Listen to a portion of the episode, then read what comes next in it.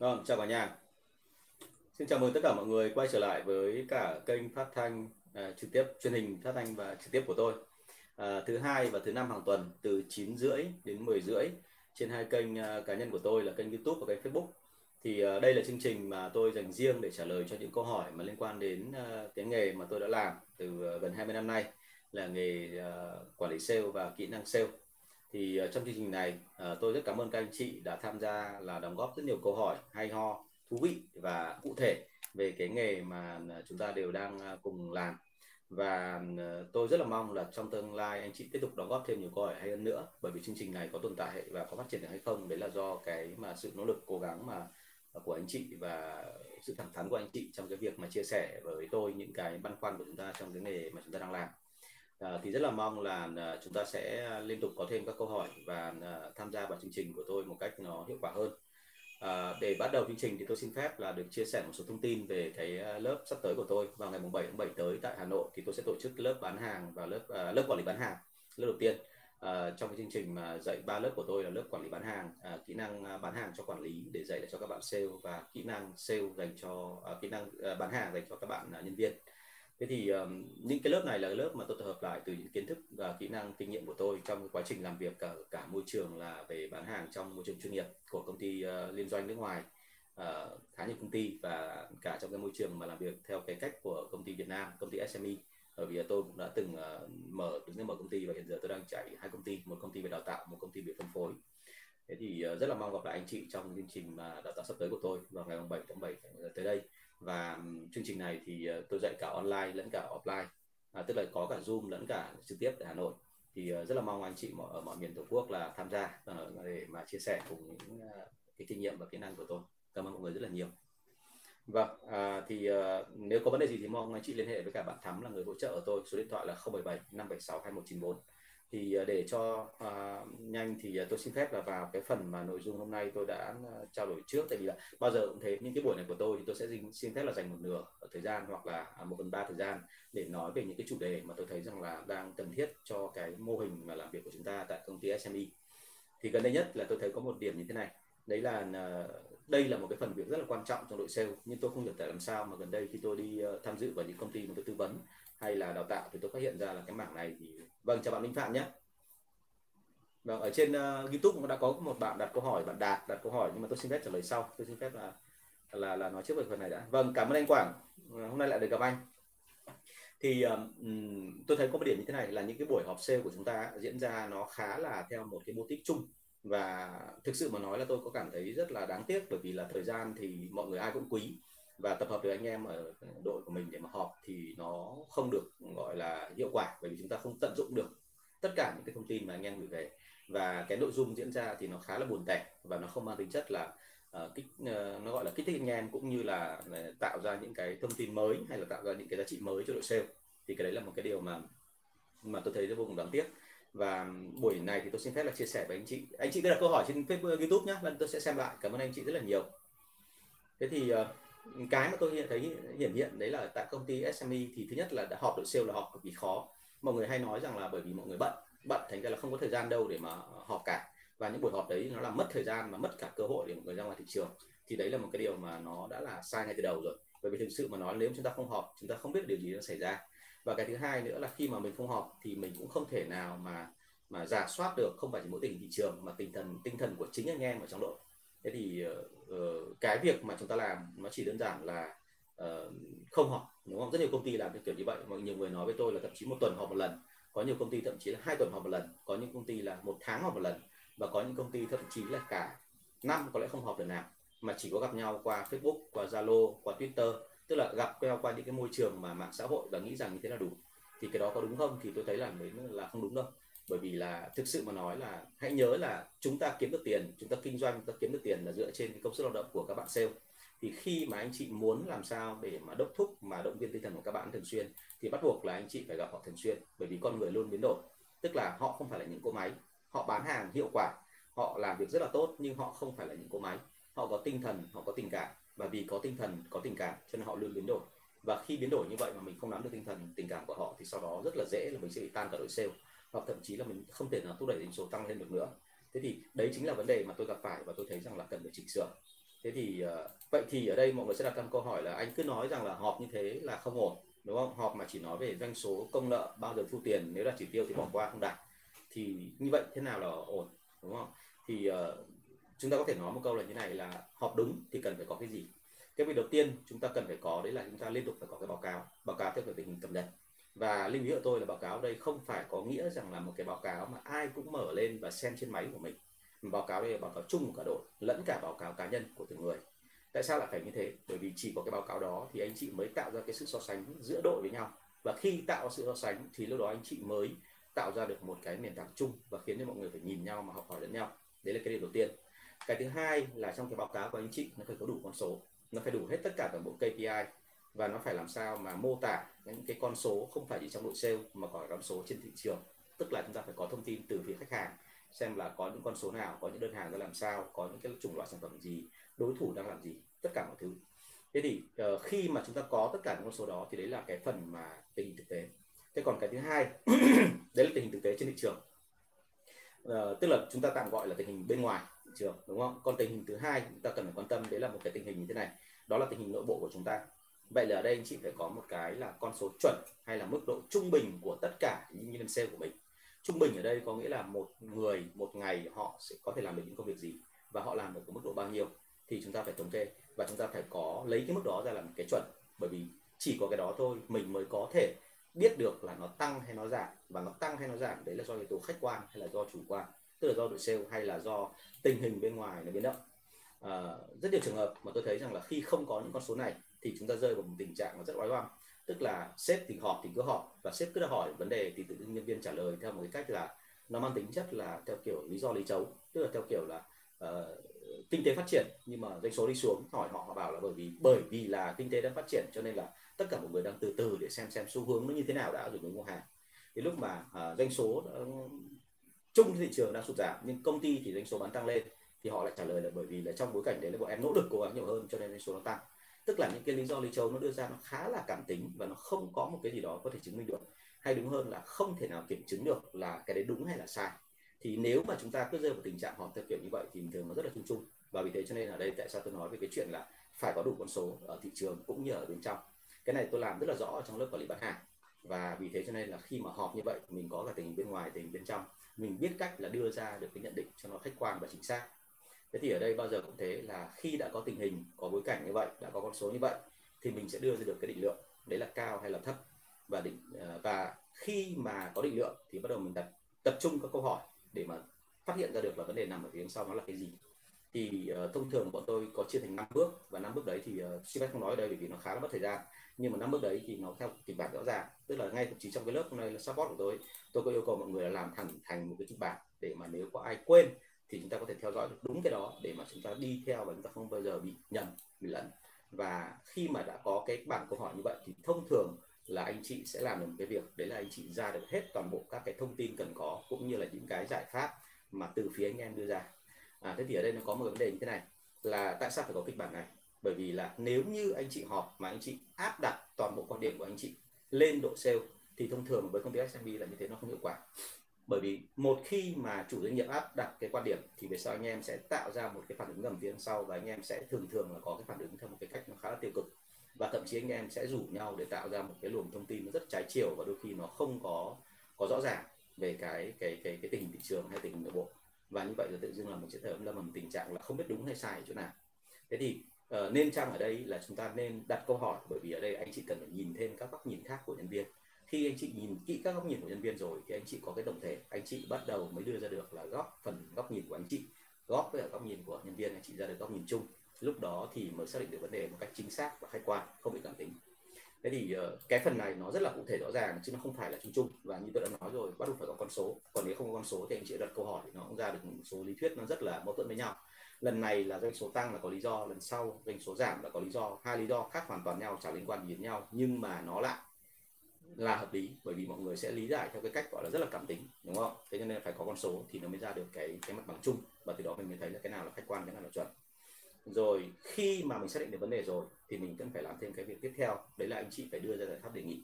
Thì hãy nhớ tôi giải pháp đề nghị, nếu như mà anh chị chỉ để cho nhân viên là cứ đặt câu hỏi, sau đó anh chị đưa giải pháp thì thường thường anh chị sẽ bị sai nhiều hơn là đúng đúng không? Vì thấy nguyên lý đưa ra ở trong các công ty là sale, đặt câu hỏi thì cũng phải tự trả lời bởi vì tại sao các bạn phải trả lời? Bởi vì đấy là cái quyền lợi các bạn ấy. đưa ra vấn đề mà các bạn không xử lý được thì lúc đó lúc đấy quản lý mới nhảy vào để mà xử lý. Còn nếu như các bạn xử lý được thì thông thường cái xử lý của bạn ấy nó phù hợp với năng lực phù hợp với điều kiện phù hợp với cả cái nhu cầu thực tế của các bạn ấy thì nó sẽ chuẩn chỉ hơn. Tất nhiên là cái đề nghị này của các bạn thường thường nó mang tính chất là hỗ trợ từ phía công ty và nó nhiều hơn cái mức mà công ty có thể là đưa ra.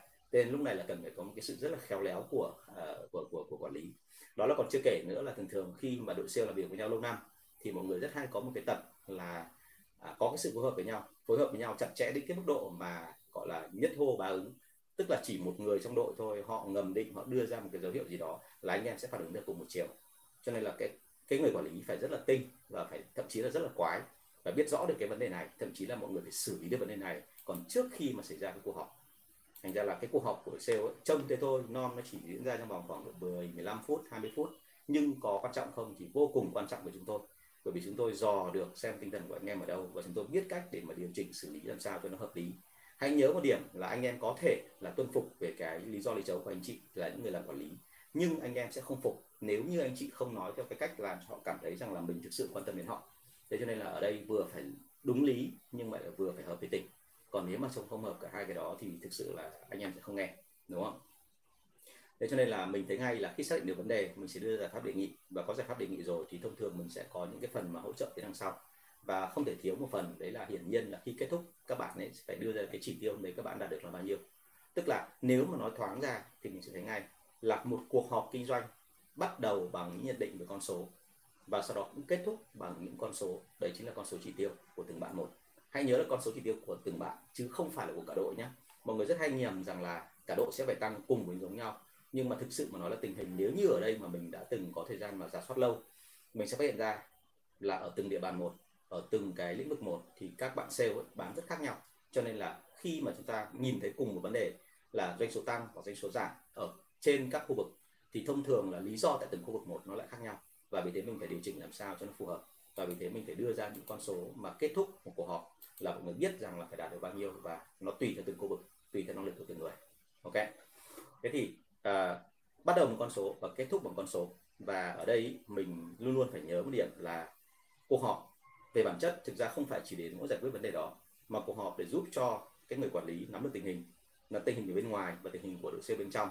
Còn là để duy trì ấn tượng của đội nhóm nữa. Bởi vì một trong những cái lý do khiến cho các bạn sale cảm thấy rằng mình nên ở lại công ty này để cống hiến bởi vì đơn giản là đội nhóm các bạn hoạt động một cách rất hiệu quả. Và đây là một tổ chức mà giống như các bạn cảm thấy rằng một gia đình thứ hai ngoài cái gia đình mà hiện tại các bạn đang có ở nhà. Và anh chị cứ nhìn mà xem thực ra về bản chất là cái thời gian tiêu giá dùng dành cho cả hai gia đình là giống nhau.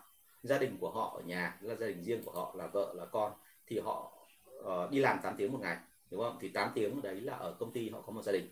Còn về nhà thì họ cũng chỉ có 8 tiếng thôi và họ lại có một gia đình thứ hai ở nhà đó. Thế thì như vậy là cái thời gian là ngang nhau, thì rõ ràng là cái tầm quan trọng của hai bên gia đình là nó không khác gì nhau cả. Và vì thế cho nên mình nếu như mà duy trì được cả hai gia đình này nếu tốt đẹp thì các bạn sale bạn rất là ổn định về tinh thần và bạn phát triển cùng với công ty rất là lâu. Ok. Thế thì đấy là một số các cái mà tôi thấy rằng là chúng ta nên để ý hơn về cái cuộc họp. Và hãy nhớ rằng là tại sao tôi nói rằng các cuộc họp không cần kéo dài, thậm chí có thể họp online cũng được, nhưng nó phải có lớp làm và nó phải có cái để mà gắn kết đội sale lại. Và vì gắn kết đội sale cho nên chúng ta không thể nào họp theo kiểu hàng tháng không thể nào họp theo kiểu hàng tuần. Kể cả anh chị chỉ họp có 5 phút thôi, nhưng anh chị nên họp hàng ngày. Và hàng ngày ở đây thì chúng ta không mất thời gian nếu như anh chị biết cách họp. Hãy nhớ cái đó nhé, bởi vì liên tục trong đội sale sẽ có những người mà người ta muốn làm sao cho anh chị không đạt được mục tiêu. Nhưng mà nếu mà chúng ta biết cách mà chúng ta khéo thì mình sẽ có cách để làm được cái đó. Được chưa? Thế cho nên ở đây anh chị phải phải có những cái mà mà mà hiểu biết như vậy và anh chị phải biết xác định được rõ ràng là mục tiêu mình họp là như thế nào, họp bao lâu và họp để làm gì. Kết thúc của họp thì nó dẫn đến cái gì? Đấy là vấn đề, đúng không? Thì uh, đấy là cái phần mà tôi muốn là nhắc lại để anh chị uh, nhớ. Và trong cái buổi ngày hôm nay cũng như các buổi tiếp theo rất mong anh chị đặt các câu hỏi liên quan đến các cái gọi là buổi họp của chúng ta. Bởi vì buổi họp của sale là một cái buổi cực kỳ quan trọng. Nó là cái dịp để cho uh, giám đốc sale nắm được toàn bộ những cái gì đang xảy ra. Ok. Bây giờ mình sẽ sang cái phần là trả lời các câu hỏi của mọi người vừa mới gửi lên đây cho tôi. Thì đã có một số người đặt các câu hỏi ở đây rồi. À, tôi xin phép đi giả soát lại. À, ở đây mình thấy là có một số câu hỏi ở đây ở trên xin lỗi tôi phải tìm lại ở trên YouTube ạ. Vâng. À, câu hỏi thứ nhất ạ. Đấy là câu hỏi trên YouTube là theo anh kỹ năng nào là quan trọng nhất đối với một semen thực ra thì kỹ năng nào cũng quan trọng cả nhưng mà một trong các kỹ năng quan trọng nhất đối với semen đúng là hai cái nhé anh hơi tham thì anh chọn không phải là một mà là hai. Đấy là một là kỹ năng làm thân tức là tìm hiểu và làm thân với người ta. Thì kỹ năng làm thân ở đây nó không đơn giản là mình chỉ cười hay mình nịnh họ vài câu đâu mà ở đây nó đòi hỏi là phải có hiểu biết về con người và phải biết cách về kỹ năng giao tiếp cũng như là phải rất là thính nhạy để nhận xét ra được là tình hình nó như thế nào. Tức là trong bối cảnh đấy thì nên tiếp cận với người ta hay là không nên tiếp cận để từ từ sau đúng không ạ? Kỹ năng làm thân là một thứ hai là kỹ năng là thuyết phục. Bởi vì thực ra kỹ năng thuyết phục về bản chất ấy, nó là toàn bộ tổng hợp của rất nhiều kỹ năng. Nhưng mà trong đấy nó có một cái phần quan trọng đấy là mình áp đặt được cái tư duy của mình cái suy nghĩ của mình. Nhưng mà theo một cách khiến cho khách hàng người ta cảm thấy rằng là không có vấn đề gì cả. Thế thì đấy là hai cái mà anh nghĩ là quan trọng nhất. Nếu mà nói một cách gọi là thoáng ra còn tất nhiên là theo tùy từng tình huống, ví dụ như là đấy, thuyết phục trong thuyết phục nó đã bao gồm có cả cái chuyện là kỹ thuật chốt sale và xử lý phản đối rồi, đúng không ạ? Thế thì ở trong cái phần, đấy là quan điểm của anh nhé có thể có những người khác định nghĩa kiểu khác, nhưng bao giờ cũng thế, nếu mình biết được những cái như vậy thì mình sẽ thấy ngay là kỹ năng thuyết phục là nó rất quan trọng và xử lý phản đối nó là một phần ở trong cái phần đó, theo quan điểm của anh. Thì mình phải làm sao mà làm tốt được cái phần xử lý phản đối thì mới chuyển được sang cái phần mà chốt sale. Ok, thì đấy là hai cái mà, đấy là theo cái cảm tính chủ quan của anh, thì anh trả lời như vậy. Thank you em nó không có thống kê cho nên mới nói là cảm tính chủ quan. Rồi nếu có thống kê thì anh sẽ nói đấy là môn khoa học đúng không? À, nhưng mà đến bây giờ anh thấy là cái đấy là đúng nhá chứ chưa sai đâu. À, và bạn Cao Vinh có đặt một câu hỏi như thế này. Em nhận một địa bàn ở đây chắc là uh, chắc là bạn quản lý là mới ạ. Vâng tôi xin phép để em nhận một địa bàn mới được 3 ngày hiện trạng data khách hàng sai tuyến chia không hợp lý sale khó hoàn thành chỉ tiêu. Đội 7 sale thì còn 4 sale phải bắt đầu từ đâu? À, data khách hàng sai thì hãy nhớ tất cả mọi thứ nó nằm ở đâu, nó nằm từ cái chuyện mà gốc gác nhất của mình đấy là thị trường. Và thị trường thì việc đầu tiên mình mình còn phải quan tâm đấy là chúng ta cần phải có một cái danh sách khách hàng cho nó đầy đủ. Nếu chúng ta không có danh sách khách hàng thì hiển nhiên là chúng ta sẽ không thể nào mà mà quản lý thị trường hay là phát triển thị trường nó cách, gọi là, ổn định được. Thì em phải lưu ý cái phần đó. Thành ra anh nghĩ việc đầu tiên cần phải làm là phải xem lại toàn bộ cái mà mà mà nó gọi là những cái những cái mà chúng ta đang đang đang gọi là đang làm hiện nay, xem là cái danh sách khách hàng nó như thế nào và chấn chỉnh được cái đó xong thì lúc đó mình mới mới có thể phân tuyến phân luồng rồi là quản lý được trên cho nên hiệu quả được. À, ngoài ra nữa thì ở đây là khi mà có những hiện tượng biến động về nhân sự thì chúng ta nên xem lại xem nội dung ở bên trong là tại sao người ta lại dừng nghỉ như vậy. Có vấn đề gì mà khiến cho anh em không muốn phát triển không muốn đi cùng công ty? Khi mình phát hiện ra được cái đó rồi thì mình sẽ có cách để mình xử lý. Ok? Rồi thank you anh rất là nhiều. Thì đấy là một số câu hỏi của tôi. Ở trên youtube vấn này vâng là hết rồi. À, bây giờ mình sẽ sang cái phần facebook nhé vâng bạn minh phạm có hỏi như thế này, là một kế hoạch kinh doanh như thế nào thì được coi là thành công? Thực ra thì cái kế hoạch kinh doanh là một cái phần mà rất nhiều doanh nghiệp Việt Nam mình bây giờ đang lười, không chịu làm. Có rất nhiều doanh nghiệp, thậm chí loại lớn, mà tôi thấy rằng là chỉ làm một cái động tác là theo kiểu là tính toán làm sao cho nó vừa đủ thôi và tăng lên một chút xíu, xong rồi đưa ra kinh à, làm. Thế còn có rất nhiều doanh nghiệp thì bảo tôi là làm và lần nào cũng đạt chỉ tiêu, nhưng mà tôi kiểm tra lại thì hóa ra là đạt chỉ tiêu vì làm chưa hết cái năng suất. Cái này tôi đã nói rất nhiều trong các buổi livestream rồi thành ra là ở đây kế hoạch kinh doanh thì được coi là thành công. Đấy là khi mà chúng ta thấy rằng nó liên tục tăng. Đấy là việc thứ nhất. Tăng ở đây là không phải chỉ về doanh số nhé mà tăng cả về các chỉ số bên trong. Bởi vì các chỉ số bên trong nó tạo doanh số cuối cùng. Đấy là việc thứ nhất. Việc thứ hai là kế hoạch kinh doanh đó, nó phát huy hết được năng lực của được sale. Tức là chúng ta luôn thấy rằng các bạn sale là làm tăng hơn được nữa về cái gọi là hiệu suất làm việc. Ví dụ như số đơn hàng tăng, ví dụ như số chủng loại sản phẩm tăng, ví dụ như là doanh số trung bình trên một đơn hàng tăng. Đúng không ạ? Thế thì ở đây là kế hoạch kinh doanh thì uh, được coi là thành công khi mà chúng ta thấy rằng liên tục tăng. Và thứ hai là uh, khi mà nó đạt thì nó đạt được khoảng độ 70 uh, ờ, từ 75 phần trăm trở lên. Tại sao nói là 75 phần trăm? Tại nhiều người bảo là phải từ 90 phần trăm mới đạt. Với tôi thì 75 phần trăm là may mắn lắm rồi. Bởi vì chúng ta đang nói về trường hợp của các công ty SME bởi vì công ty SME thì thông thường là họ không thể nào mà khống chế được thị trường. Họ luôn phải đối mặt với những cái sự lên xuống bất bình thường của thị trường. Vì thế cho nên là chúng ta phải đưa ra được một cái mức độ tương đối và tương đối ở đây có nghĩa là chúng ta không bị gọi là nó quá là là là là nó gọi là gọi là huyễn hoặc, tức là hơn cao hơn mức của mình hay là quá thấp hơn so với mức của mình. Thì thông thường tôi đánh giá khoảng từ 75 đến đạt khoảng độ 90 phần trăm thì là ok lắm rồi. Thì đấy là kế hoạch kinh doanh mà thành công đối với tôi. Và trên hết kế hoạch kinh doanh nó phải là như thế này, là khi nó phát triển lên, nó tăng lên thì lại không được phép nó tạo ra một cái sự biến động ở đấy xáo trộn nào đó ở trong nội bộ công ty tại sao nói về cái đó? Bởi vì thế này có rất nhiều trường hợp là có một số công ty là phát triển rất là mạnh nhanh rất là mạnh. Và khi phát triển rất là nhanh rất là mạnh như vậy thì mọi người hay gặp một cái trường hợp là doanh số sau đó rồi thì lại không phát triển ừ, tăng được tháng tiếp nữa một tháng đạt thì tháng sau không đạt nữa. Tại sao lại như vậy? Là bởi vì thứ nhất là chúng ta dồn vào một tháng và các tháng khác không thể nào tăng thêm được. Cái thứ hai đấy là chúng ta không nắm được là cái gì đang diễn ra. Và mình cứ gọi là chạy theo đến bao giờ mà mình cứ cuối tháng mình mới, mới thở phào nhẹ nhõm biết chắc chắn là kế hoạch nó đạt được như thế thì cái đấy là cái mà nó thể hiện là chúng ta không làm chủ được những cái gì mình đang làm. Hãy nhớ là tôi không nói là làm chủ thị trường nhé mà tôi chỉ nói là làm chủ về tình hình thị trường bên trong tức là những cái gì mà vốn dĩ anh chị đang làm. Đó. thế thì đây chính là cái phần mà tôi thấy rằng là uh, tôi, tôi thấy cái phần mà rất là quan trọng. Thì đấy là cái kế hoạch kinh doanh mà tôi thấy rằng là chúng ta cần phải phải chú ý. Anh đưa Anh có nói là chủ đề hôm nay khá khoai thì nói hơi khô. À, cũng không khô lắm đâu ạ bởi vì thực sự mà nói là vừa mới dậy xong lớp support buổi tôi dậy từ 6 giờ đến 8 giờ thì uh, cũng hơi mệt rồi. Nhưng mà thực sự cái chủ đề tôi rất là thích. Thành ra là anh chị cứ đặt câu hỏi nhé. Tôi rất là khóa chủ đề này. Cảm ơn mọi người rất là nhiều. À, vâng chào anh chồng Nguyễn. Vâng chào bạn Đỗ Xuân Thắng nhé. Thế nhưng mạng này hơi chậm tí đúng không ạ? Rồi chúng ta sẽ cố gắng. Bạn chồng Nguyễn có hỏi thêm câu hỏi như này là em nên làm gì khi khách có vẻ bắt đầu chán sản phẩm của bên em? Hàng ngày luôn có những hãng mới vào chào. Chương trình khuyến mại cũng xem xem của bên em. À, thực ra thì luôn luôn có cái đối tượng này bạn chồng Nguyễn ạ lúc nào cũng có chứ không phải bao giờ làm chúng ta đừng có nghĩ rằng là uh, thỉnh thoảng nó mới xảy ra mà cái này là liên tục. Và đây tình huống của em nó không phải là tình huống nó gọi là cá biệt đâu mà gần như hãng nào cũng sẽ bị mặt hàng nào rồi cũng sẽ bị. Luôn có hãng mới vào chào và uh, cái thị trường thì nó càng ngày càng đa dạng phong phú hơn và nó càng ngày cạnh tranh càng khốc liệt hơn. Thế thì uh, chương trình khuyến mại xem xem mà sản phẩm cũng xem xem thì lúc đó mình phải chỉ có một cách thôi đấy là mình tận dụng vào tình cảm cá nhân tức là mình làm sao để cho người ta cảm thấy rằng là dịch vụ của mình nó khá hơn làm sao để cho thấy rằng là cái tình cảm của mình nó khăng khít hơn với họ thì lúc đó họ sẽ khó để có thể là là là là, là giúp chúng ta ra đúng không? Rồi chào bạn Kim Xuyến nhé thế thì đấy là cái mà em nên lưu ý bởi vì là khi mà mình hết cái cửa này thì phải mở cửa khác chứ không thể nào mà mình mình chỉ dừng lại một cái cửa nói ờ, nói nói gọi là là là chỉ dừng lại chuyện sản phẩm và giá thì là nó nó không đúng đâu cố gắng là mở rộng thêm các cửa khác nhé. Tại vì thị trường còn rất là rộng và cạnh tranh ở đây là đừng có cạnh tranh theo cái kiểu bọn tôi gọi là ừ, đối xứng. Đối xứng là sao? Tức là người ta làm cái gì mình làm như vậy. Thì thông thường là những người nào mà càng vào sau thì họ lại càng lợi điểm hơn. Trên thị trường rất hay xảy ra trường hợp này. Tức là khi mình đã mở ra một cái thị trường mới rồi, mình vào mình làm, thì bao giờ cũng thế, mình để lộ ra những cái bài mình hay làm.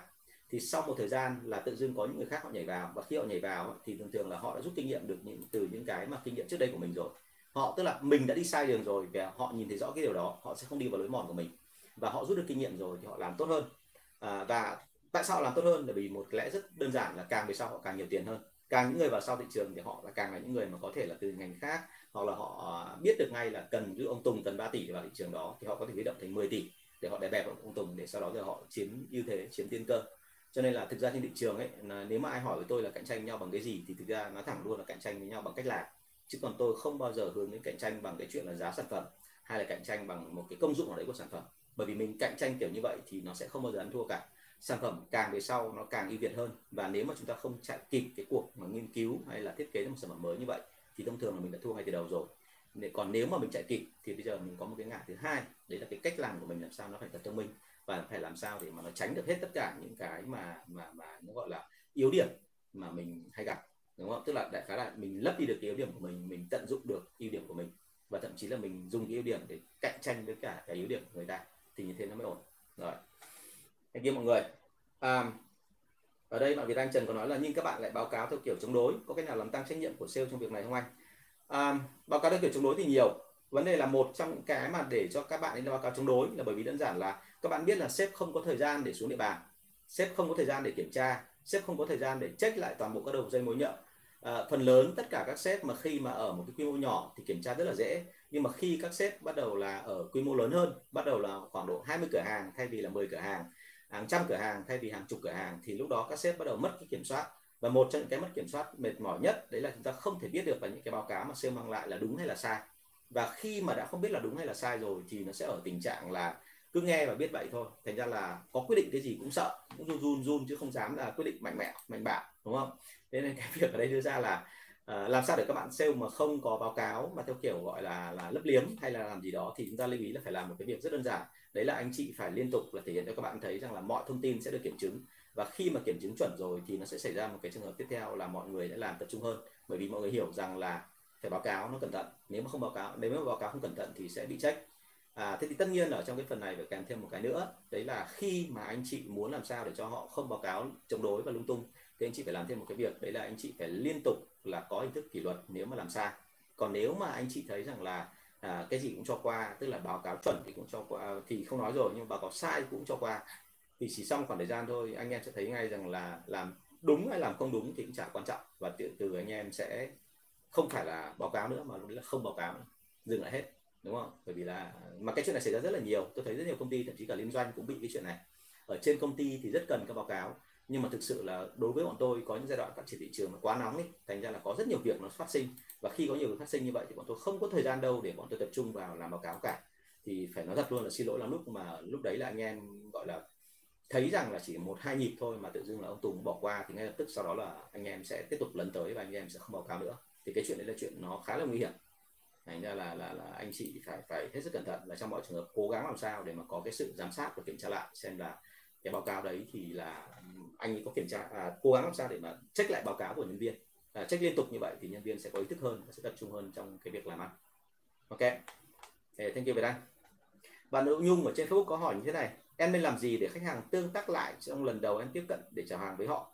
Trường hợp em chỉ có thể liên hệ với họ qua inbox vì không có số điện thoại à, hiển nhiên rồi. Tức là thế này là làm sao để họ tương tác lại? Thì thứ nhất này anh không biết sản phẩm của em là gì nhưng bao giờ cũng thế. Phải có một lý do để khiến cho họ thấy rằng là tương tác lại thì có lợi hơn cho họ. Đúng không ạ? Thì như vậy là đấy em có thể đưa ra nhé ví dụ như là lợi về tiền lợi về lần đầu tiên mua hàng lợi về khuyến mại vân vân vân vân. Rất nhiều thứ để mà cho họ thấy rằng là họ họ muốn liên hệ lại với mình. Giống như là các spa ấy, thì bây giờ họ hay làm cái động tác làm sao để khách hàng liên hệ lại thì họ tung ra cái quảng cáo là gì ạ? À, miễn phí một lần là đắp mặt nạ bằng vàng hoặc là khám da rồi đắp mặt nạ bằng vàng như thế thì bắt đầu là khi mà các chị em đến các spa đấy thì nó bị dụ vào cái vòng xoáy đấy và cuối cùng là phải mua hàng. Thế thì đấy là cái cách để khiến người ta thấy là có lợi có giá trị để người ta quay lại với mình. Trường hợp thứ hai là em ngay lập tức ở trên chat inbox phải bằng mọi cách là phải kiếm được cái cái cái cái cái, cái điện thoại của họ. Nếu mà kiếm được cái điện thoại thì đấy là cái cơ hội tốt nhất bởi vì nó thể hiện rằng là họ có quan tâm đến chúng ta. Và thứ hai nữa là họ cho chúng ta một cái đầu dây mối nhợ để mình quay lại để mình tương tác với họ thế thì uh, mặc dù tôi biết là khó nhưng chúng ta trong mọi trường hợp phải cố gắng làm được cái việc này. Bởi vì thực sự mà nói là qua telesale hay qua inbox thì một trong những cái mà khách hàng rất dễ làm đấy là từ chối và thậm chí là uh, gọi là tắt máy không thể nói câu gì nữa. Thậm chí là vẫn hiện diện ở đó vẫn xin đàng hoàng nhắn tin vẫn thấy xin ở dưới đàng hoàng nhưng mà người ta không trả lời nữa. Đúng không? Thế cho nên cố gắng làm sao khi mà người ta còn đang tương tác với mình thì hãy hãy tương tác với họ và hãy làm sao họ lấy được cái thông tin về số điện thoại của họ à, ví dụ như là ở trong các cái ngành mà về telesale mà thường xuyên ấy, thì họ hay có một cách đấy là họ làm là uh, họ yêu cầu là cái cuộc gọi đầu tiên ấy phải kéo dài một khoảng đủ một khoảng thời gian nào đó. Bởi vì khi mà đủ thời gian như vậy mà khách hàng vẫn chấp nhận nói chuyện mình thì tức là tình cảm của chúng ta với cả khách hàng là nó có. Và khi có tình cảm như vậy thì thông thường mình tác động đến họ một cách nó dễ dàng hơn. Ok không ạ? Rồi thì cố gắng nhá làm sao xin được số điện thoại hoặc không thì là tạo ra một cái lý do nào đó để khiến cho họ phải phải quay trở lại nói chuyện với chúng ta. Vâng ở trên youtube bạn bảo nguyễn ngọc uh, có hỏi một câu như thế này. Trường hợp sếp nhận định thị trường mà đa số sale cảm thấy là không đúng gây ra mâu thuẫn nội bộ thì có cách nào giải quyết cho cả hai bên không thể tùng? Đặc biệt là trường hợp sếp chưa đúng mà cũng không nghe. Sếp nhận định thị trường mà đa số sale cảm thấy không đúng đúng không? Gây ra mâu thuẫn nội bộ. Thì ở đây đấy chính là cái vấn đề của ông sếp ấy. Như tôi đã nói ở trên ở phần trên anh chị lấy ý cái phần của họ tôi có nói cái này rất là rõ. Đây tức là thế này mình cứ nghĩ rằng là à, sếp là thường thường là ví dụ quản lý là người có quyền nói chuyện nhưng thực ra là không phải đâu quản lý không phải là cái người có quyền để mà có thể áp chế, áp đặt tất cả mọi thứ lên trên đầu nhân viên. Đôi khi anh chị làm cái đó lại càng làm cho anh em gọi là phản ứng mạnh hơn. Thế cho nên là ở đây bao giờ cũng thế. Sếp muốn nhận định thị trường mà làm sao để cho anh em đồng ý nghe theo, thì cái đầu tiên cần phải có, đấy là không phải nói về định tính, mà đầu tiên phải nói về định lượng. Tức là khi mà chúng ta nhận xét là trên thị trường còn rất nhiều tiềm năng, mình phải để chứng tỏ cho nhân viên thấy là cùng kỳ này năm ngoái tốc độ phát triển như thế này. Và cùng kỳ đó thì đối thủ của mình làm cái gì? Hoặc là thậm chí ngay tại bây giờ mặc dù là bị ảnh hưởng bởi cái bệnh dịch ảnh hưởng bởi thị trường ảnh hưởng bởi rất nhiều thứ và nằm ngoài khả năng của chúng ta nó gọi là bất khả kháng thì à, đối thủ cạnh tranh vẫn phát triển được như vậy và mình có thông tin đầy đủ. Mình có thông tin mình có số lượng đầy đủ thì thông thường là nhân viên sale họ sẽ đồng ý. Cho nên tôi mới nói rằng tại sao trong cái nghề sale này thì thường thường là à, tôi yêu cầu là phải là chiến binh phải để chiến mới để chiến tướng. Tức là anh chị muốn làm sao cho nhân viên của mình nể mình. Thì việc đầu tiên anh chị phải chạy ra ngoài thị trường. Còn nếu mà chúng ta mà cứ ở nhà chúng ta không có thông tin về thị trường thì lúc đó là uh, tôi nói thật luôn là ông nói gà bà nói vịt mỗi người nói theo một kiểu và ai cũng có lý của mình thì mình không bao giờ đi đến tận cùng được. Ok chào bạn hùng thúy nhá chào sếp của công ty uh, thang máy advin. Thì uh, chúng ta phải có một cái uh, gọi là là là là rất là rõ ràng ở cái phần này, tức là phải có con số và phải để cho mọi người thấy rằng là cái view này là được đồng ý giữa cả hai bên. Bởi vì cái mà chúng ta đồng ý với nhau về quan điểm như vậy, về đồng ý với nhau về số đo thì lúc đó mới nói tiếp được về cái chuyện là tiếp theo là phải làm cái gì. Tức là định hình ra là như vậy, vấn đề này nó đang phát triển tốt hay là không tốt, và không tốt là vì lý do gì, đúng không? Ok. Còn muốn làm sao để giải quyết cho cả hai bên thì đấy, là như thế, tức là phải đưa ra con số. Và thứ hai là bản thân sale thì thông thường là uh, trong trường hợp này thì nếu mà ông sếp mà không không có thống nhất được với sale thì rất là khổ đấy bởi vì thực ra là sale bao giờ cũng đông hơn là sếp đúng không ạ? Một một ông sếp quản lý đến hàng chục à, hai chục thậm chí hàng trăm ông sale mà ở đây là rất nhiều người không đồng ý mình mà mình lại cứ cố gắng mình cố kiết mà thuyết phục người khác đi theo ý mình thường thường là sẽ thành ra là thất bại. Mà thất bại xong thì thường thường là mọi người sẽ tạo ra một cái tâm lý là gì? Không thể nghe ông nữa. Thì cái đoạn đấy mới là đoạn khổ về sau là gần như kiểu gọi là bằng mặt mà không bằng lòng. Tức là gần như ông cứ chuẩn bị nói cái gì ra là mình lại cảm thấy rằng hình như là ông này ông nói chứ chắc là đúng đúng không ạ? Thì câu chuyện là nó thành ra đi vào ngõ cụt và nó không không giải quyết được vấn đề gì hết. Thành ra anh chị phải cố gắng là là là né cái trường hợp này ra. Rồi thank you cả nhà. Vâng chào bạn trang thị thu nguyễn nhé bây giờ mới vào à thế thì à, à, còn ai có câu hỏi gì nữa có thêm ở đây nhé còn tôi xin phép là tôi sẽ à, tôi sẽ sẽ đọc tiếp các câu hỏi mà, mà tôi đã ừ, có được à, qua các bạn inbox với tôi. Cái buổi à, cái này câu hỏi thì lần trước rất tiếc là lần trước tôi không kịp trả lời vì nhiều câu hỏi quá, nhiều câu hỏi online quá, thì này tôi mới trả lời được. Câu hỏi số 488 của buổi số 61 đấy là em mở spa dạng nhỏ nhưng ế ẩm quá. Tuyển nhân viên thì cứ 3 tháng là họ đi, rồi em đã trả lương cao. Giờ em toàn phải tự làm một mình. Có cách nào tuyển và giữ được người không hả anh? Ờ, cái này đang là một cái gọi là đúng là một cái hiện trạng của của các ngành spa. Thậm chí tôi biết là có nhiều bạn spa là sẵn sàng là tuyển nhân viên về và không bắt làm gì cả mà nhân viên chỉ việc học thôi và được nuôi ăn ở đàng hoàng. Mỗi tháng trả 10 triệu đến 12 triệu thậm chí có quán thì trả 15 triệu. Và hy vọng là bởi vì cái tình đấy của mình mà thành ra các bạn sẽ ở lại. Các bạn học nghề xong thì các bạn sẽ ở lại cống hiến cho mình.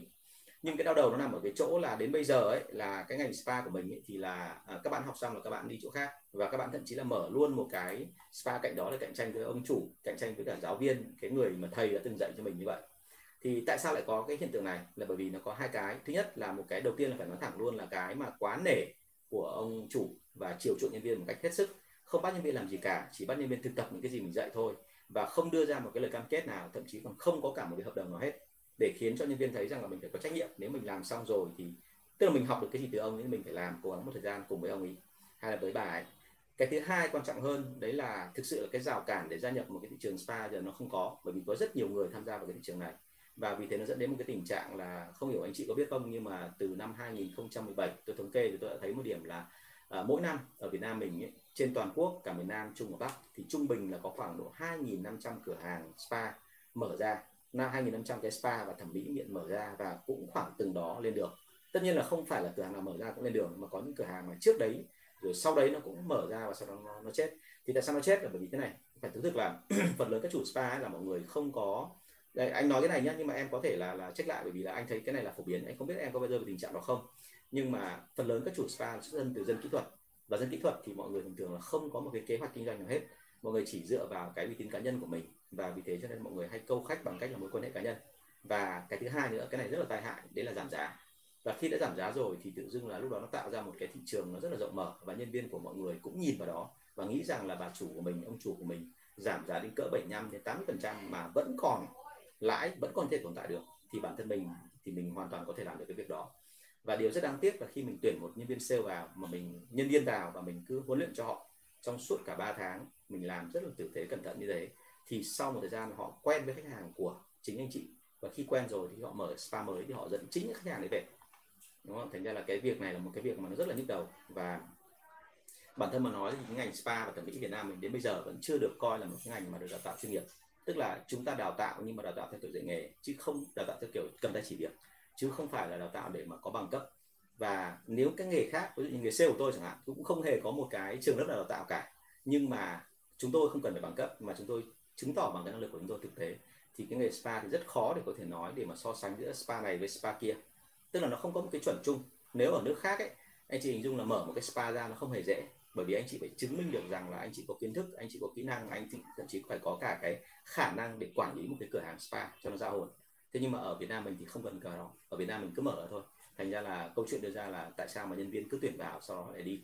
Thế thì uh, quay trở lại câu chuyện thì làm sao để giữ được họ? Thì tôi nói thật luôn là việc đầu tiên là thứ nhất là anh chị hãy nhớ là đừng có dạy người ta quá nhanh. Bởi vì anh chị dạy người ta quá nhanh thì người ta sẽ nghĩ rằng là anh chị đã dốc tuột hết tất cả kiến thức của anh chị và người ta rồi thì người ta sẽ càng đi sớm hơn đây là một cái điều rất là buồn cười tức là càng làm nhanh như vậy thì chúng ta càng mất ừ, gọi là người nhân viên nhanh hơn. Cái thứ hai là anh chị phải làm một cái động tác là để cho người ta thấy rằng là phải có cam kết với mình và thậm chí phải ký một cái hợp đồng nào đó. À, bởi vì bây giờ tuyển nhân viên sale ấy, nó tuyển nhân viên ở trong spa nó khá là khó. Hay đúng hơn là các cái spa cạnh tranh nhau rất là mạnh về cái phần này. Cho nên là mọi người hay ẩu ở cái phần này. Và vì ẩu phần này cho nên phần đằng sau nó rất là mệt mỏi.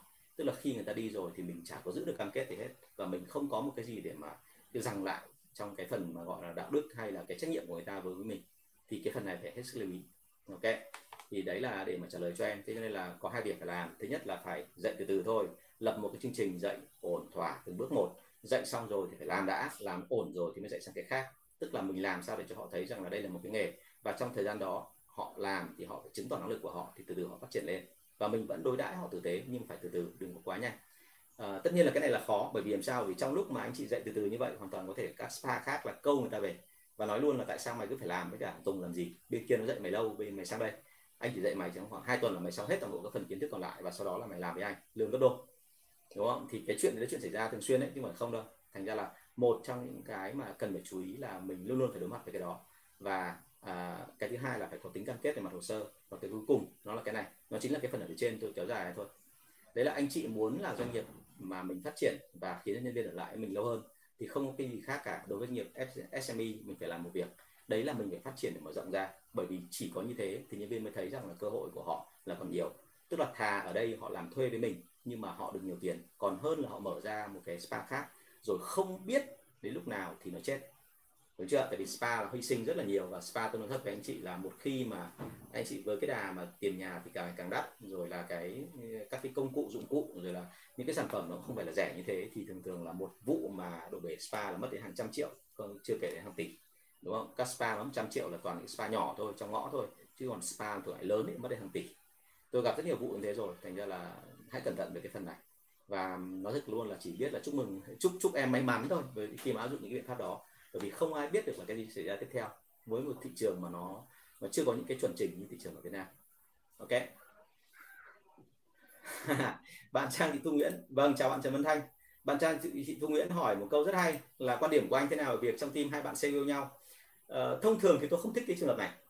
Bởi vì thực ra làm sao? Bởi vì là hai bạn sale mà yêu nhau thì ờ, nếu mà trường hợp cả hai bạn đều là người giỏi và họ yêu nhau xong thì họ phấn đấu cùng với nhau để mà tạo ra một khoản tiền lớn cho công ty thì may quá nhưng mà thông thường ở Việt Nam mình ấy, khi hai bạn sale yêu nhau thì đôi khi tình huống nó rất là oái hoang sẽ là một bạn nam một bạn nữ thì bạn nam có thể là người rất là giỏi còn bạn nữ lại kém nhất cả đội. Và ngược lại bạn nữ rất là giỏi bạn nam lại kém nhất cả đội. Thì lúc đấy tình hình là vô cùng đau đớn. Đau đớn là sao? Tức là mình cứ tưởng là cái ông tốt sẽ lôi được cái bà kém lên lên trên đúng không ạ? Nhưng thực ra không phải. Mà chính là cái người kém sẽ trì người mà bán tốt xuống. Và cuối cùng nó xảy ra một tình trạng là đôi khi là đôi đấy là họ đi ra ngoài đường nhưng mà họ chỉ dình có thời gian rảnh là hẹn hò nhau và khi hẹn là nhau như vậy thì từ đầu óc đâu để mà tập trung vào công việc nữa. Thành ra ở đây không phải là chỉ có mỗi người này kéo người kia xuống, mà cả hai cùng đi xuống. Đúng không? Người đã tệ còn tệ hơn, người đã tốt thì còn không tốt lên mà lại còn kém đi. Mà tại sao lại kém đi? Bởi vì thông thường ấy, là cái ông tốt ấy, ông hay căng sức ra để ông ấy gọi là bao che và o bế cho cái ông kém. Bởi vì đây là yêu nhau mà. Cái mối quan hệ đấy nó nó khăng khít và bền chặt hơn nhiều. Đây là sống với nhau cả đời chứ công ty không biết bao giờ mới ra khỏi, thì ra khỏi công ty. Đúng không? Thế thì cho nên là đây là nó xảy ra cái trường hợp rất đau đầu đấy là khi mà mình gặp một cái là đôi với nhau như vậy thì nên là có một cái là nói chuyện thẳng thắn với họ. Và bản thân tôi tôi gặp những trường hợp như vậy thì mọi người hay hỏi tôi xử lý thế nào, tôi bảo luôn là chắc phải cho cả hai bạn nghỉ thôi. Bởi vì là nếu mà cứ cái đà này thì nó thật luôn là công ty thành một cái vườn tình yêu chứ không, công ty không còn là cái nơi để kiếm tiền nữa. Thực sự như thế. Mặc dù phải nói thật luôn là ngay cả tôi là tôi đã, như là tôi, vợ tôi thì cũng là nảy sinh tình cảm ở trong công việc. Nhưng mà bọn tôi là vẫn đang làm tốt công việc của mình thì là nó không có vấn đề gì cả. Nhưng mà trong đội sale mà xảy ra tình trạng hai người yêu nhau thì thường là như vậy. Em nhớ đấy là quan điểm riêng của anh. Còn một số trường hợp khác thì có thể là giữ được có thể phát triển lên được. À, nhưng mà thực sự mà nói anh thấy rằng là một khi hai người mà yêu nhau thì nhiều vấn đề lắm. Và yêu nhau xong rồi thì rất hay có cái kiểu bao che đúng không? Người ta gọi là yêu dấu đã yêu là phải giấu. Cho nên là sẽ có những cái mà nó mang tính chất là từ đồng đội chuyển thành đôi khi trở thành đồng phạm. Đúng không thì cẩn thận về cái phần này. Nhá anh không biết là tình hình của em như thế nào nhưng mà quan điểm của anh thì anh anh không thích như vậy bởi vì làm như vậy xong thì nó mệt lắm tốt nhất là nên tách ra, làm hai nơi thì hay hơn. Thà là thế này, thậm chí là hai vợ chồng hay là hai người yêu nhau mà làm việc ở hai công ty đối thủ của nhau. Nó vẫn còn tốt hơn là cái chuyện mà hai vợ chồng mà lại, hay là hai người yêu mà lại cùng làm một chỗ. Cùng làm một chỗ như vậy thì về sau nó ảnh hưởng rất, đến rất nhiều người khác. Mà không xử lý thì mọi người có ý kiến. Mà nếu mà xử lý thì tự dưng lại thành ra mọi người lại bảo là uh, chia lan rẽ thúy rồi thế nọ thế kia đúng không ạ? Tức là giống như kiểu ông chủ cái đang tức ở thấy xe yêu nhau bắt đầu thấy không ai yêu mình mới bực cái sao thì mọi người hay nghĩ kiểu đấy. Thành ra là với trường hợp này thì nên nên làm sao hạn chế bớt không mệt lắm. Vâng bạn Trần Văn Thanh có hỏi là tương tự như câu hỏi của bạn Trang khi sếp uh, khi khi sếp quản lý yêu nhân viên sale và cái vị bạn sale ấy các bạn sale khác cảm thấy không công bằng đúng không? Chuẩn à, tức là à, anh nói là hai bạn sale yêu nhau tức là hai bạn nhân viên yêu nhau đã mệt rồi đằng này lại đây là một ông sếp mà yêu nhân viên ở dưới thì đấy là cả một trường hợp mà rất là nhức đầu. Bởi vì thực ra khi yêu như vậy xong thì ông nhìn tất cả mọi thứ mà người yêu ông làm đều là đẹp cả. Và lúc đó thì mọi người không tập trung vào làm việc đâu suốt ngày là nhắn tin với nhau. Tôi biết mà tại vì cái hồi mà giống như bọn tôi ngày xưa mới yêu nhau cũng thế là nhắn tin chiếu chiếu một ngày có khi là không biết đến mấy trăm cái tin. Là toàn những tin bâng cua thôi em đang làm gì em đang ở đâu em ăn cơm chưa rồi em có mệt không rồi em có thấy khát nước không? Họ kia thì có hỏi hết ngày đúng không? Thì lúc đấy không còn tập trung vào công việc đâu tập trung vào việc khác. Thành ra phải lưu ý cái phần này. Và thực ra thì đôi đấy thì họ có thể là vẫn cứ ở ngưỡng cửa nào đấy thì vẫn có thể làm được tốt nhưng mà nó bị một cái trường hợp là tất cả những người còn lại bị ảnh hưởng. Và khi ảnh hưởng rồi thì cái văn hóa tổ chức nó rất là buồn cười nó giống như là đấy là vùng cấm không được động vào hai người yêu nhau. Tức là ờ, họ yêu nhau cho nên họ có lý không được phép là động chạm đến họ cả. Thì câu chuyện nó dẫn đến một cái là, là nó rất là mệt đúng không? Và anh chị kinh dung là một cuộc họp đang căng thẳng như vậy, mà đôi này cứ chí cha chí chóe rồi cấu trí nhau rồi cứ nhìn nhau, tủm tỉm cười với nhau thì thôi là mệt rồi. Nó không dễ thế nào cả. Tôi biết hoàn cảnh này nó rất là đau đau đầu, nhưng mà thực sự là như thế là thà là xử lý một lần, cắt đứt luôn cho nó nhanh. Chứ còn bây giờ mà cứ lằng nhà lằng nhằng như vậy thì nó ảnh hưởng đến người khác. Anh không biết tình hình của trang như thế nào nhé nhưng mà đấy là quan điểm của anh. Ok, thank you em. Và anh đưa anh gặp đúng cái lỗi mà chuyển quá nhanh quá nhiều đúng không ạ? Mọi người hay bị cái đó. Ngày xưa em cũng bị cái này. Tức là khi mới mở từ ờ, từ công ty liên doanh tôi ra tôi mở công ty riêng thì uh, cái việc đầu tiên ấy là tôi rất muốn là có một đội sale mà tuy nhỏ thôi nhưng nó có võ. Tức là túm lại là toàn là luyện tinh binh thôi. Thì khi luyện tinh binh ấy là tôi sẵn sàng đóng cửa công ty trong 2 tuần. Mỗi ngày tập 8 tiếng một ngày về kỹ năng bán hàng à, ờ, ở công ty cũ của tôi liên doanh ấy, họ dạy tôi đâu có 3 buổi tôi đã ra thị trường rồi. Và bọn tôi bắt buộc phải luyện thị trường. Nhưng mà đội này tôi cẩn thận đến cái mức độ tôi bắt là ở trong 2 tuần và tôi dạy toàn bộ tất cả những cái gì mà tôi thấy rất là hiệu quả và các bạn ấy phù hợp với trình độ các bạn để làm. Và nhiều bạn cũng quyết tâm thậm chí để cả bằng đại học bằng trung cấp của mình lại để mà học. Thế nhưng mà bởi vì dạy quá nhanh cho nên là sau 2 tuần thì các bạn ra làm và các bạn ấy thấy rằng là cái thị trường ấy ra ngoài ấy, nó va vào nó rát hơn nhiều so với những cái gì mà học trên lý thuyết tại văn phòng anh Tùng dạy. Cho nên các bạn cảm thấy chán và các bạn ấy ngay lập tức là chỉ sau một hai buổi nữa các bạn ấy nghỉ. Thì tôi đã từng kể với anh chị là trong khoảng một năm rưỡi à, 3 năm 3 năm xin lỗi 3 năm khoảng năm rưỡi. Sau khi mà tôi mở công ty từ năm 2004 thì đến năm năm 2007 à, tôi vẫn cứ bị đau đầu về cái trường hợp đấy. Tức là cứ tuyển vào rồi lại thải ra cứ tuyển vào thải ra đại khái là rất đều đặn giống như là công ty tôi trở thành một cái trường dạy học miễn phí chứ nó không phải là một công ty nữa. Thì sau cùng tôi nhận ra là dạy quá nhiều thì mọi người hay nghĩ rằng là như vậy là đấy là hết toàn bộ tâm huyết của ông Tùng rồi. Trong khi mọi người không hề biết là thực ra cái đấy nó chỉ là một phần nhỏ thôi nhưng bởi vì là tập trung vào một đoạn học cấp tập như vậy thì mọi người cho là như thế. Và khi cho là như thế xong thì thông thường chúng ta thấy rằng là hết rồi thì thôi nghỉ, đúng không? Bởi vì là học được đủ rồi mà có vốn để làm được rồi thì tại sao lại cứ phải là ở lại tiếp? Nên là dạy từ từ thôi, bởi vì là ngoài kia mọi người vẫn cứ hay bị ở tình trạng là nghĩ rằng là như thế là đủ. Thực ra thì không bao giờ đủ cả. Cái nghề sale bao giờ cũng vậy là học nguyên lý xong, học lý thuyết xong, ra ngoài thị trường vẫn phải học thêm. Và học thầy thì không thầy, học bạn anh chị phải học từ đồng nghiệp học từ đối thủ của mình học từ chính khách hàng của mình anh chị mới được trong nghề của mình. Còn nếu anh chị nghĩ rằng là học một lần là đủ thì anh chắc chắn nghề của anh chị sẽ lùi rất là nhanh rất là kém. Tức là sau một thời gian là sẽ đi xuống chứ không đi lên được nữa. Vâng à, ở trên YouTube thì có một bạn bạn Việt Hoàng Duy có hỏi là cho em hỏi từ bên công nghệ thông tin muốn chuyển sang làm sale mà chưa biết nên xin vào đâu. À ok Việt Anh nhé có gì báo anh. Rồi cho em hỏi từ bên công nghệ thông tin muốn chuyển sang làm sale mà chưa biết nên bắt sim vào đâu anh có thể góp ý giúp em được không ạ? Thực ra thì ở đây có rất nhiều nơi là họ sẵn sàng là tuyển dụng sale về ngành công nghệ thông tin. Bản thân anh thì anh sắp tới đang có một cái ờ, một một ờ, một ờ, ông bạn là giới thiệu cho cái, cái làm về cái sản phẩm đó đây. Thế nhưng mà thực sự mà nói là anh nghĩ là không có vấn đề gì cả. Bởi vì thực ra là cái nghề sale ấy nó chỉ khác nghề kỹ thuật một chút xíu thôi. Là trong cái nghề kỹ thuật thì logic trắng đen rất là rõ ràng nhưng mà nghề sale thì đôi khi nó không phải là trắng đen như vậy mà đôi khi nó toàn vùng xám thôi. Tức là nói trắng là trắng nói trắng thì nó là trắng mà nói đen thì nó là đen. Cho nên là mình sẽ phải làm sao mà học được cái mà linh hoạt và nó nó gọi là uh, thoáng hơn của người sale chứ chúng ta không thể nào mà lại chỉ có cứ chăm chăm chăm là cứ trắng trắng đen đen như vậy. Đấy là cái đầu tiên. Cái thứ hai là chúng ta phải học cái cách giao tiếp với người ta chứ không phải là mình cứ chỉ nghĩ rằng là mình đúng rồi mình có lý rồi là mình làm được nhớ nhá đấy là hai cái rất khác biệt của nghề nghề kỹ thuật và nghề gọi là sale tạm gọi là dùng thủ thuật đi. Thì nghề sale mà chúng ta dùng thủ thuật thì bao giờ cũng thấy là đấy là con người với con người. Còn kỹ thuật kia tức là anh chị là công thức đấy là con số mà một là một hai là hai chứ không bao giờ có chuyện là một cộng một lại ra thành 3 thành 4 nhưng mà trong bán hàng thì nó thường xuyên đúng không? Nó rất là nhiều như vậy. Vâng bạn à, giao tống có hỏi một câu như thế này là à, có công thức nào để tính vốn chủ trên doanh số không anh? Doanh ví dụ vốn 200 triệu thì làm phân phối được hàng doanh số bao nhiêu tiền? Không có cái này công thức này em ơi, bởi vì nó còn tùy thuộc theo cái vòng quay của của của của sản phẩm nữa. Bởi vì có những vòng, thông thường thì ờ, cái này thì là là quy luật này, tức là vòng quay mà càng nhanh thì thường thường tỷ lệ phần trăm lãi nó càng thấp, nhưng vòng quay nó chậm thì tỷ lệ lãi nó cao hơn. Đấy, thì nó chỉ có công thức này thôi, chứ còn nếu em nói là vốn 200 triệu thì làm được phân phối hàng với số bao nhiêu tiền thì thì nó không có, bởi vì là hoàn toàn có thể là 200 triệu em có thể thậm chí đi vay được thêm mà, đúng không? Ờ, 200 triệu em có thể đi vay được thêm và bây giờ đi vay tiền thì nó khá là dễ. Thậm chí là anh thấy là giống như là từ khi có sát tanh ấy, thì ngoài cái sát tanh ra, trên truyền hình ra là mà trong những phi vụ đấy tôi nghĩ là không phải cái nào cũng có thật. Thì ở ngoài đời nó lại xuất hiện ra một loạt những cái ông gọi là, không biết gọi là cá ngừ hay là cái gì, nhưng mà ông còn hoành tráng hơn cả sát. Tức là bởi vì ông ấy rất là tính toán và ông ấy rất là hiểu vấn đề, thành ra ông cho vay còn tốt hơn. Tức là ông cho vay một cái tỷ lệ ưu đãi khá là lớn, nhưng mà đồng thời ông biết chắc chắn là cái gì, cái doanh doanh nghiệp đấy là thành công đúng không? thành ra mình cứ tham gia vào mấy cái hội doanh nhân ấy, em sẽ thấy ngay là cái phần mà vay vốn nó khá là dễ. Chứ còn không phải là anh nghĩ là doanh nghiệp nhà mình thì không bao giờ có ai nghĩ rằng là kinh doanh bằng cái vốn tự thân đấy cả. Bản thân anh cũng thế. Anh đã từng có thời gian là anh phải vay ngân hàng để anh đập vốn vào bởi vì anh không có đủ tiền nữa rồi. Bởi lúc đấy anh hết sạch tiền.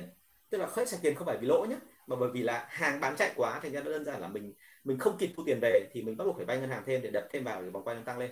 Để lúc đấy là tiền nó mới về. Còn lúc mà tiền nó về thì rất là phấn khởi, đúng không? Vì lãi khá là cao thành ra là câu chuyện đưa ra ở đây là đừng có nghĩ rằng là mình kinh doanh là bằng cái vốn của chính mình. Đấy, việc nhất nhá. Thực ra thì anh nghĩ là Việt Nam mình ít người làm được như thế lắm. Rất ít người làm được như thế là theo cái kiểu là cuốn chiếu từ từ tăng lên. Đúng không? Ngày xưa mình thấy là mô hình của các cụ là gì? Dựng ra một cái cửa hàng, xong bắt đầu là làm thành công cửa hàng đấy rồi, thì bắt đầu mới mở cửa hàng thứ hai, lấy lãi cửa hàng thứ nhất, đập sang cửa hàng thứ hai, đúng không? Chấp nhận lỗ một thời gian ở cửa hàng thứ hai, xong bắt đầu cửa hàng thứ hai có lỗ, có lãi rồi, thì lại bắt đầu là giải quyết một số cái khoản tiền như vậy, rồi lại mở cửa hàng thứ ba đúng không? Nhưng bây giờ thì nó không. Bây giờ lại không phải như vậy. Bây giờ mọi người là gì mở đồng loạt. Một trong các mở đồng loạt đấy nó có lợi chỗ là rất nhiều người tiếp cận với khách hàng với cả cái sản phẩm của mình. Và vì thế cho nên là uh, cái thương hiệu của chúng ta có tăng. Và khi thương hiệu có tăng thì lúc đó là nó ảnh hưởng đến cái phần doanh số và cái tình kinh doanh của mình khá khẩm lên. Ok không? Thế thì đấy là cái mà anh anh nghĩ. Còn nó không có công thức như vậy. Còn uh, nếu mà em làm ấy, thì em phải nên tính là như này. Tức là um, nguyên tắc của anh là anh tính hết toàn bộ tất cả những cái chi phí mà mình nhìn thấy ở trong tầm mắt nhưng bao giờ cũng phải cộng thêm một cái khoản khoảng từ 10 thậm chí 20 thậm chí đến 30 phần trăm trên tổng doanh số là những cái khoản mà không biết đi đâu về đâu. Tại vì nó rất nhiều cái bất chắc xảy ra trên thị trường, đặc biệt là một thị trường như Việt Nam. Một cái cơn dịch rất là nhỏ thôi, một cái hiện tượng rất là bé xảy đến thị trường thôi, nó có ảnh hưởng đến doanh số của rất nhiều công ty. Và mọi người thấy là trong cái đợt vừa rồi, rất nhiều người cứ tưởng là tình hình nó không có gì, nhưng thực sự là sau đợt dịch covid là có rất nhiều doanh nghiệp mà ở trong miền Nam, họ rất có uy tín, làm việc rất lâu năm rồi, mà đến đời thứ mấy rồi, mà cuối cùng là bây giờ là cũng phải tuyên bố phá sản thì đấy là một câu chuyện rất là buồn. Nhưng mà cái đó để chúng ta nhìn thấy ngay là thực ra kinh doanh nó là cái nghề khá là rủi ro chứ nó không phải là đơn giản là ừ, mọi người cứ thấy rằng là khởi nghiệp là hay xong bắt đầu nhảy vào đầu tư không dễ đâu. Thực sự là như vậy. Bạn kim xuyến lại than thở đúng không? Người thầy ơi người giỏi nhưng không biết định xếp hay nói thẳng à, thật lại phải ra đi. Người rốt nhưng định giỏi là được ưu ái. Thực ra bản chất là nếu như ai mà những ông sếp nào mà thích định thì anh lại đánh giá người đấy cũng không phải là quá giỏi thực sự là như thế, bởi vì là họ thích là mở ra một cái triều đình và họ thích rằng là họ dừng lại ở mức độ đó. Người nào thích định tức là từ thời điểm đấy trở đi là người ta không khá lên nữa, đúng không? Và hãy nhớ một cái là không ông sếp nào giỏi, kể cả những ông thích định mà lại muốn là nhân viên của mình chỉ suốt ngày tập trung vào định còn không làm. Tất cả những ông đấy mà những ông mà có đầu óc một chút thì họ luôn muốn rằng là nhân viên phải tập trung vào làm. Còn cái phần tất nhiên là định nếu có thời gian thì là họ vẫn sướng để nghe. Chả ai không thích được câu định câu khen cả em ạ nhưng mà hãy nhớ rằng là cái định cái khen đấy đôi khi nó chỉ là cái giao tiếp để cho mọi người thoải mái hơn với nhau thôi. Còn uh, nếu em cảm thấy rằng là ờ, em làm dưới trướng của một người mà thích nịnh nhiều quá thì em có thể bỏ ra đi mà có gì đâu đúng không? Hãy nhớ này là bây giờ tôi nói thật luôn là cái thời điểm này thì không hiểu sao mọi người thấy thế nào nhưng mà tôi thì thấy rằng là nghề sale bây giờ đang rất là phát triển. Rất nhiều công ty cần đến nghề sale. Anh chị không tin anh chị cứ lên cái mạng uh, tuyển dụng việc làm anh chị thấy ngay rất nhiều người cần đến cái người mà mà mà làm sale. Và bây giờ cái cái số lượng này rất là đông. Vâng bạn à, bạn Phong ở trên à, Facebook có hỏi một câu là anh có nhận định hay quan điểm gì về nghề sale bên thực phẩm chức năng hoặc đông y? Anh không biết em định nói cái gì nhưng mà quan điểm của anh thì thực ra là cái nghề đấy cũng là một trong các cái nghề mà về bán hàng thôi. Bởi vì bản thân anh làm rồi thì anh thấy rằng là thực ra là nếu nhận định thì anh thấy rằng là thực sự là nghề sale thực phẩm chức năng và bán hàng đông y thì bây giờ đang cần phải thay đổi. Uh, một trong những cái xu thế thay đổi lớn nhất bắt đầu từ những năm 2013 2014 mà rất nhiều công ty dược phẩm đã thay đổi theo cái hướng đó. Đấy là chúng ta dần dần đang phải điều chỉnh cái cách bán hàng của chúng ta là trước đây mình coi rằng là cần phải có những người mà tốt nghiệp về dược sĩ đông y uh, tốt nghiệp về trung cấp uh, dược thì mới có thể đi bán hàng làm trình dược viên đúng không? Phương tây đã từng một thời họ cũng như thế nhưng mà sau đó rồi thì mình nhận ra một điểm là gì? Trình dược viên ở việt nam mình ấy, đôi khi không cần phải có kiến thức về dược phẩm họ chỉ cần có kiến thức về giao tiếp và thuyết phục khách hàng thôi. Vì làm sao? Cái này là đặc thù nhé đây không phải tôi nói rằng là chúng ta gọi là là vô đạo đức hay chúng ta làm cái gì đó không cần biết về sản phẩm của chúng ta. Bao giờ mình cũng cần biết về sản phẩm nhưng cái điều rất đặc thù trong thị trường dược phẩm đấy là tất cả những người làm về ngành dược ấy, thì ngoài các con buôn thì họ đã không biết gì về sản phẩm rồi. Họ chỉ biết là mua đi bán lại trên này là bao nhiêu tiền thôi. Thì còn tất cả những cái người mà trong các quầy thuốc thì kể cả đấy là những người mà không có chuyên môn nhưng họ được liên tục các hãng dược qua để chào sản phẩm thì sau một thời gian họ trở thành những người rất là giỏi và họ nhìn hóa chất họ biết nó là cái gì. Thì khi đó mình lại không cần phải giao tiếp với họ dựa trên cái quan điểm là về khoa học hay là về cái cái tính chất sản phẩm mà mình lại lúc đấy lại phải tương tác với họ dựa trên cái chuyện là mối quan hệ xã giao mối quan hệ thân thiết gần gũi của người với người. Thế thì đấy là cái vấn đề, đúng không? Thế cho nên là nghề xem bên thực phẩm chức năng của đông y đến bây giờ có rất nhiều chủ doanh nghiệp vẫn bị ừ, nhầm lẫn về cái phần này. Mọi người vẫn cho rằng là phải có người làm về chuyên môn thì mới đi bán được hàng này, nhưng thực tế thì không phải. Mà thực sự mà nói là anh đã làm rồi và anh đã thành công, đấy là chúng ta hoàn toàn có thể tuyển những cái người mà từ những cái lĩnh vực khác sang để mà họ đi bán hàng dược phẩm. Và tại sao câu chuyện này thành công? Là bởi vì một cái rất đơn giản là những cái người đó thì đôi khi họ lại chịu khó và họ chăm chỉ hơn đối với cả cái nghề của mình hơn so với cả những người làm về ngành dược. Còn ngành dược thì mọi người thấy là gì? Có một dạo là trình dược viên rất là đắt khách. Thành ra mọi người đổ xô đi học. Đổ xô đi học xong thì học hai ba tháng rồi lấy được cái bảng rồi. Và từ đấy trở đi là mọi người là làm quen với cả một số cái đối tượng nhà thuốc nhất định. Thì nó xảy ra hiện tượng là ví dụ ông Tùng chẳng hạn. Ông làm công ty A. Ông bán được một số sản phẩm. Và sau khoảng độ hai, ba năm thì ông ấy có một mối quan hệ với cả khoảng 70 đến 80 phần trăm số lượng nhà thuốc trên địa bàn. Rất là thân thiết và thân thiết đến cái mức độ mà lúc đấy là ông Tùng đi đâu là cái đội đấy nó cũng sẽ đi theo để nó mua hàng của ông Tùng. Và lúc đó ông Tùng gần như sống dựa vào, gọi là, thâm căn cố đế và canh tác canh tác, gọi là, sâu đấy, dựa trên cái cái đối tượng khách hàng quen đó. Thế là cuối cùng ông mới nghĩ ra một cái trò như này, làm với công ty A thì chưa hết thời gian, mới chỉ hết có một phần tư thời gian của ông thôi. Thế là ngay lập tức là ông sang công ty B, thậm chí là đối thủ công ty A.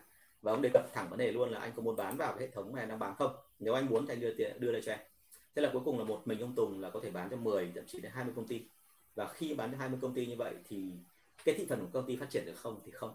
Lúc đấy chỉ còn có sự ích kỷ của ông Tùng lấy ngôi và nó xảy ra một câu chuyện là ông Tùng cứ thế là mỗi công ty bán một hai sản phẩm.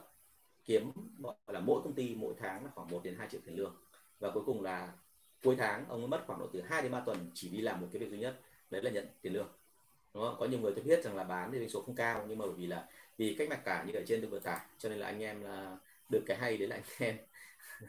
Anh em kiếm được một khoản tiền rất là lớn thậm chí 30 40 triệu một tháng mặc dù doanh số khi chưa đến một tỷ. Đúng không? trong khi đó là cái ngành hàng là tiêu dùng thì mọi người thấy rằng là rất nhiều người mà đang đang chuyển dịch chuyển dần sang. Và uh, tôi phải nói thật luôn là cái ngành hàng tiêu dùng ấy, đó là một cái ngành mà huấn luyện nó rất là là là, là kỹ là một. Nhưng cái thứ hai là mọi người bởi vì làm việc nó khá là khổ vất vả. Cho nên khi chuyển sang người khác ngành khác mọi người phát triển khá là mạnh tôi biết rất nhiều anh em từ hàng tiêu dùng mà chuyển sang cả lĩnh vực điện lạnh, cả lĩnh vực về hàng công nghiệp nặng cả lĩnh vực về xe hơi, cả lĩnh vực về dược phẩm, về mỹ phẩm, về thực phẩm chức năng, rất nhiều và đều thành công cả. Vì sao? Bởi vì là khi họ vào môi trường mới đấy thì họ có một cái là họ đã quen khổ rồi, bây giờ sang môi trường mới họ thấy thoải mái thì thường họ họ làm nó rất là tốt. Đấy, thì như vậy là đang có một sự dịch chuyển ở trên cái ngành về thực phẩm chức năng như vậy. Em nhé. Thank you em thank you mọi người rất là nhiều. Chúng ta tiếp tục đặt câu hỏi nhé. Còn 7 phút nữa thì tôi xin phép sang câu hỏi tiếp theo.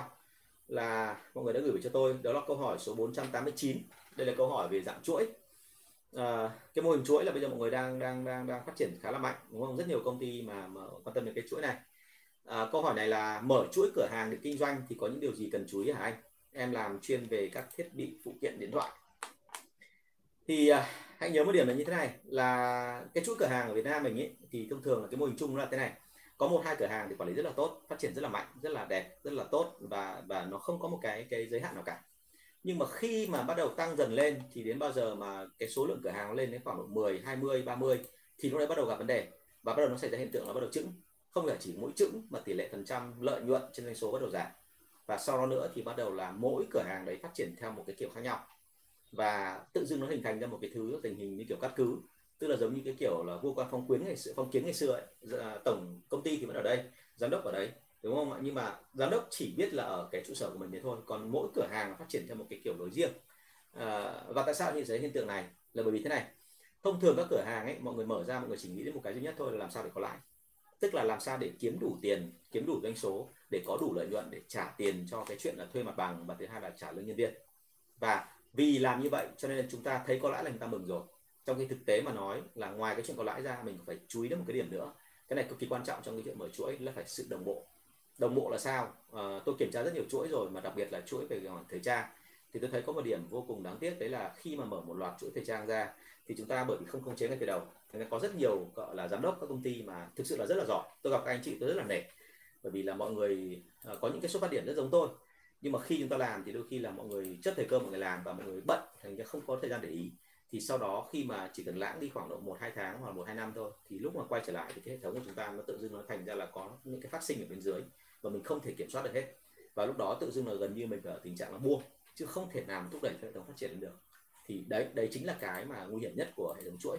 Và hệ thống chuỗi thì nó đưa ra một cái là à, đến một ngưỡng nào đó thì nó sẽ phải dừng. Bởi vì là khi mà mình càng mở rộng ra thì mình càng không khống chế được những khoản thất thoát. Và cái khoản thất thoát ở đây thì nó lan rất là nhanh, bởi vì là có thể là chủ quản, tức là quản lý hay giám đốc không biết, nhưng mà nhân viên ở dưới thì chỉ một động tác thôi là ngay lập tức lan truyền trong cả hệ thống. Và lúc đó thì cái việc xử lý nó rất là mệt, đúng không? Thế cho nên là hãy nhớ là mở hàng chuỗi thì bao giờ cũng vậy, là không phải là cùng một form. Form đây là gồm có cả cái chuyện là các chỉ số này, những cái quy trình làm việc này, rồi là cả cái kịch bản bán hàng này. Bây giờ tôi đang chỉnh cho một số các công ty về cái kịch bản bán hàng này kịch bản bán hàng rất là quan trọng. Và kịch bản bán hàng thì kể cả tôi làm, ví dụ như hai chuỗi đi, hai chuỗi mặt về thời trang đi ờ, khá nổi tiếng ở hà nội, thì hai chuỗi đấy rõ ràng kịch bản phải khác nhau. Tại sao? Bởi vì là ngoài cái chuyện là hai sản phẩm bán khác nhau, nó còn liên quan đến câu chuyện nữa là văn hóa của hai cửa hàng đấy khác nhau. Liên quan đến câu chuyện nữa là cái quy trình quản lý hai cửa hàng đấy nó cũng khác nhau. Và khi quy trình khác nhau thì rõ ràng là cái thứ mà mình giao tiếp với khách hàng nó phải khác nhau. Chứ còn nếu mà nó giống nhau hết thì thực sự là không còn đúng nữa rồi. Vì bán hàng nó là cá thể hóa bán hàng không bao giờ là đóng khung theo cái kiểu là là giống nhau, gọi là từ trên xuống dưới, đo ni đóng giày, không phải. Tất cả mọi thứ nó đều có những cái biến thể và cái biến thể đó mới là cái quan trọng, đặc biệt là với cái hàng sản phẩm thời trang, với đây một sản phẩm mà nó không phải thuộc hàng thiết yếu mà nó thuộc hàng về hàng tạm gọi là xa xỉ phẩm, tức là hàng mà người ta thích, người ta mua. Chứ không phải là vì cái chuyện là nhu cầu không có nó thì không có gì ăn hay là không có nó thì sẽ chết, không phải. Thế cho nên là ở đây là nhớ là cái cái chuẩn ờ, và cái form chuẩn đấy nó cần phải phát triển ra à, cái quan trọng nhất khi mở một cửa hàng mới trong hệ thống chuỗi đấy là khi mà anh chị đóng khung được gọi là đóng nó gọi là gì nhỉ? Người ta hay gọi là một cái hình gọi là đóng gói. Thì ở Việt Nam mình tôi thấy cái cái cái cái hiện tượng này cái tức là cái cái cái tình hình này nó hiếm khi xảy ra là chúng ta đóng gói được chuẩn và áp dụng y hệt như ở cái ờ, cửa hàng tiếp theo. Trong khi thì ở nước ngoài họ làm cái này rất là tốt. Và vì họ làm tốt như vậy cho nên là các chuỗi họ đã mở thì chỉ có một hai cái đầu tiên là bắt đầu là vất vả thôi bởi vì họ còn đang phải hình thành cái văn hóa công ty còn sau đó rồi thì cứ thế nó theo tốc độ gần như là, là nó gọi là cấp số nhân luôn. Mở ra phát là thành công mở ra phát là thành công. Và họ còn tính được chính xác đến mức độ là thêm đầu tư vào tiền tiền thì ra à, thì ra ăn từng nào là khoản nào đấy là lại. Để cho nên là cái cái mở chuỗi kinh doanh thì điều này rất là quan trọng. Và hãy nhớ là đồng bộ ở đây đồng bộ với tất cả mọi thứ. Đồng bộ cả về chính sách cả về cái chuyện là tiêu chuẩn của nhân viên đồng bộ cả về cơ chế lương đồng bộ về cả cái chỉ số tất nhiên là đồng bộ đây là đồng bộ về cái khung thôi. Còn ở từng cái đặc thù một thì mình lại phải tính theo cái từng vùng một cái cửa hàng nó mở ra như thế nào đúng không? Rồi à, chưa kể nữa là ở từng khu vực một mình lại phải đi theo cái kiểu là ví dụ như sản phẩm về hàng tiêu dùng hay là hàng à, hàng, hàng, hàng, hàng mỹ phẩm hay là hàng thời trang nhé thì nó còn có thêm một cái nữa là ưu tiên từng chủng loại một. Tại vì ở từng vùng một thì cái thị hiếu của người ta là khác nhau. À, chúng ta hãy nhớ rằng là thị hiếu mà theo kiểu trên thị trường là chen theo chen ấy thì nó chỉ là một phần thôi nhưng mà ví dụ như là ở, ở Hà Nội có 8 quận chẳng hạn thì 8 quận đấy nếu mà nhìn kỹ ra mà theo cái nghiên cứu rất là kỹ của bác Hà Đặng ở bên Asinesen ấy thì là mỗi vùng đấy nó lại khác nhau hoàn toàn. Bởi vì là mỗi cái đấy thì nó lại có một đặc thù riêng. Và đặc thù riêng đó nó đòi hỏi là phải thỏa mãn thì người ta mới mua. Ok. Thế thì uh, vâng ở như vậy là chúng ta đã trả lời hết các câu hỏi trên Facebook cũng như trên YouTube. Uh, rất là mong là anh chị tiếp tục đặt câu hỏi nhưng mà thời gian bây giờ cũng đã hết rồi thì tôi xin phép được dừng ở đây à, một lần nữa cảm ơn sự uh, chú ý quan tâm của các anh chị và xin phép học lại anh chị vào thứ năm tuần tới. À, tất nhiên là trước cái ngày 7 tháng 7 là cái ngày mà tôi sẽ tổ chức lớp học của tôi về lớp quản lý bán hàng. Và một lần nữa thì xin phép đọc lại số điện thoại của à, bạn Thắm à, là 077 à, 576 2194 nếu anh chị nào quan tâm thì vui lòng gọi điện cho bạn Thắm để tham gia lớp quản lý của tôi vì lớp quản lý cũng chỉ còn có một hai slot nữa thôi. Vâng cảm ơn mọi người rất là nhiều. À, xin phép à, chào anh chị và hẹn gặp lại buổi sau.